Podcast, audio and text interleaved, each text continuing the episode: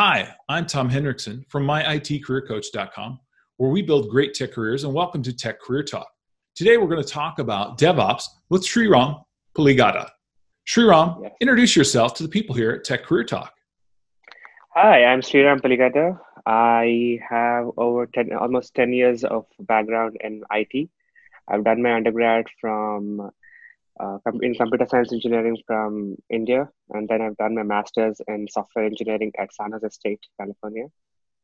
And I've been working in IT ever since. Uh, I've worked for Connexa, then I worked briefly at Comcast, Vanguard, and then back in Comcast again. So I worked at various roles. I've I've been a developer, I've been an automation tester, I've done production support, developing and production support, and now I am shifted my focus towards DevOps. I've got this new opportunity. So this is something I'm trying out and I really like what I'm doing now. So it's a good place.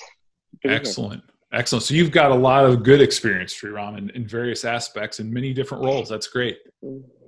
Thank you. So, Sriram, as we talked about or want to talk about a little bit today, talk to us a little bit about what skills are important for DevOps work. I think the first step would be to have a clear understanding of what a DevOps actually means. There's a lot of uh, confusion lying around uh, because we've been typically traditionally into this whole developer model where a programmer develops code and uh, pushes it over a, a virtual wall to the ops guys who do regular deployments uh, maintain infrastructure, things like that. So the first thing is like to understand what DevOps means and uh, totally to understand like you are responsible from end to end, from developing the code to pushing it to production, managing it, taking care of pretty much everything out there. So that's the first step to know about it. And then I think you need to have a clear communication about uh, what you're doing because being in de- being a developer you've been totally focused on the technical aspects of things. And now being devops you need to convince uh, and uh, convince everybody on what it is the way it's working uh, things like that. And uh, uh, basically push uh, for you know new new features or push for new products uh, software things like that. So that's another thing that's very important. And i another thing is to understand the different levels that are involved in DevOps, like from all the way from source control to mm-hmm. uh, what language you're going to use, what containers are out there, uh, uh, what kind of an orchestration frameworks that you have, how you can use them, various cloud cloud platforms. Uh, so you should have a complete knowledge of what is what the different levels of this pipelines in the DevOps framework and uh, you also need to have an understanding of an operating systems mm-hmm. uh, because you you will be since you will be responsible for deployments as well and setting up monitoring uh, monitors and uh, alerts logins and all that you need to set up some kind of uh, self uh, healing versus and alerting mechanisms so you need to know what your our production or test environments can do so that you can like take precautionary measures in case something goes wrong and yeah. things will go wrong. So we cannot get around that, that. happens doesn't it? That's yeah i think the moose law is going to be in place. Anything yeah. can go wrong will definitely go wrong. Yeah. So Sriram, you mentioned deployments and deployment pipelines. Why are deployment pipelines so valuable? Uh, I think to say that, uh, let me tell you what I've done before the pipeline. So I used to work in this company where we used to have quarterly deployments, and any new feature or enhanced feature or a bug fix that you develop, you push it to the source code and then to the test environment, and you need to wait until the end of the quarter uh, to push it to production, where your code along with your team uh, members' codes will be pushed. And if something goes wrong with your code, uh, you will be end, ending up with wrong kind of visibility mm-hmm. that you don't you don't want it and you want you have to revert it back and so does everybody else's code so by having a proper pipeline you can do a deployment on demand in a matter of minutes and if something goes wrong the rollback is just as fast so that way you can test you can uh, do uh, canary deployments test out feature, production features in production immediately fix bugs and uh, actually also keep up with your competition Yeah. Yeah. So it's it's important to be able to deploy, but then also, like you mentioned, roll back quickly to recover. Yes, I mean time to recover is pretty fast, so that's also extremely important. You know. Mhm. Yeah. Yeah. So you, I know, have experience with containers. So how, how do you use containerization in what your work?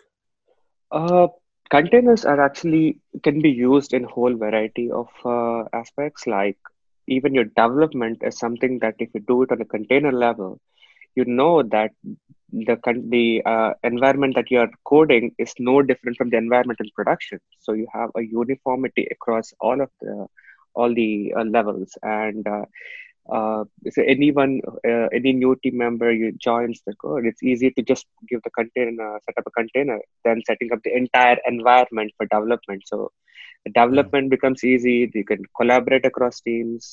Uh, you can test it out, and you know that it's going to work in production as well because there is no uh, ambiguity in what the, what's being developed. You know, even your updates and rollbacks are pretty fast because of these. You know, so that's a uh, that's one uh, that's like that's extremely crucial for kind containerization and uh, it's easy to set up monitoring and scale on demand as well with containers so Mhm. So there's lots of benefits to containerization. lots of benefits to containerization yes Yeah. Excellent. Yeah. Excellent. So, Sriram, we've talked about a lot of different things. How do you stay on top of all the new technologies that come down the pike?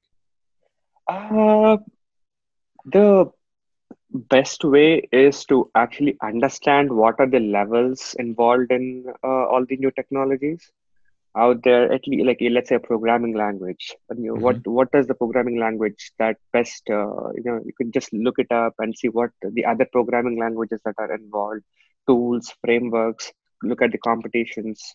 And that's a good way to understand what is out there. And then you have all these devops summits other and uh, to uh, framework summits that you have that you can attend and uh, if it's not within your budget you can attend, register for online summits as well and Yeah. see what's going on and that's actually a good place to socialize professionally and see what your uh, what other companies are doing what are the pro- uh, products and plat- uh, platforms out there and Mhm. see where you stand you know and uh, you, you, all these new frameworks and technologies are constantly updated so that's something you need to keep up with and uh, so uh, social networking platforms are a pretty good way to more keep track of everything because they will let us know if something is out there something new has launched so uh, that's Yeah. a there are a variety of ways to get it done you know to keep Excellent. abreast of what's going on Excellent. So, what if someone, and maybe somebody's asked you this before, Sriram, but if someone's new and they want to get into DevOps, where where do you start them on? Where do you send them? I think the first thing is to make them clearly understand DevOps because you should not have any kind of ambiguity. Mhm. It's like you are responsible for the entire thing. There is no multiple job designations like developer or a tester or a ops uh, or something like that. So first thing is to clearly understand what DevOps is. And after you do that, uh, when you are learning all that, you also learn about the uh, pipelines involved in the DevOps. Uh, Mhm. and that's uh, and uh, once you keep uh, once you learn all the all that you need to learn how to build those pipelines and optimize them as per your needs and things like that. So that's uh, the second level. And then you also need to set up logging uh, alerting monitoring mechanisms and things like that. And you need to make sure what your budget is so you can work within your budget because Mm. That can especially when you're using cloud frameworks budget is extremely important because anything goes wrong things would definitely uh, fall apart so uh, we need to keep uh, make sure that we are well within our budget and Mhm. make sure that we leave a little wiggle room but but not too much yeah. and then we need to keep administering what we are developing uh, what we are running in production and architect the uh, architect different ways to you know build those stuff and make sure everything is working to uh, with what we need to get it done and uh, make sure it is scalable. So essentially it's it's kind of like you need to know finally how to uh, maintain infrastructure as a code. That's Mhm. your end goal. You need to learn. That's your end goal. That's what you need to get uh, to learn. Yeah. That's very good advice, Sriram. So we've talked a lot about DevOps. Sriram, do you have any closing thoughts? Uh, I think have an open mind is a good way to start, uh, and uh, uh, uh, not pushing work to somebody else, but owning, taking responsibility is another Mhm. thing. You know, uh, this whole this, this new whole buzzword that's coming up called the DevSecOps, where security is also key part of DevOps now, and you're Mhm. also responsible for security. So you need to maintain a delicate balance between security and your feature development. Yeah. So you need to have an open mind, be constant, uh, constantly keeping an eye on what needs to be developed, how it can be developed. So Mhm. more time planning, less time coding. If there is any issues with uh, planning, it will be more expensive in the long run. yeah. Coding, so that's what I would recommend. You know, and also think about the customer. Mm. it's not about your code. I know there are every I mean, there are like very good code, uh, developers out there. You know, they can do a very good job at coding, but they fo- primarily focus on what needs to be developed. But we often forget about what a customer can use or loves to use, or it's more essential for that person. So you need to focus about more about the customer. Yeah. So that's uh, that's a very important thing. Very good. Very good advice. Sriram, thanks for coming on. Thank you, Tom. Thanks for having me. If you have any questions, please email me at tom at myitcareercoach.com. And don't forget to subscribe to our YouTube channel and our podcast. On behalf of Sriram Puligada, I am Tom Hendrickson from myitcareercoach.com, where we build great tech careers. And thanks for watching Tech Career Talk.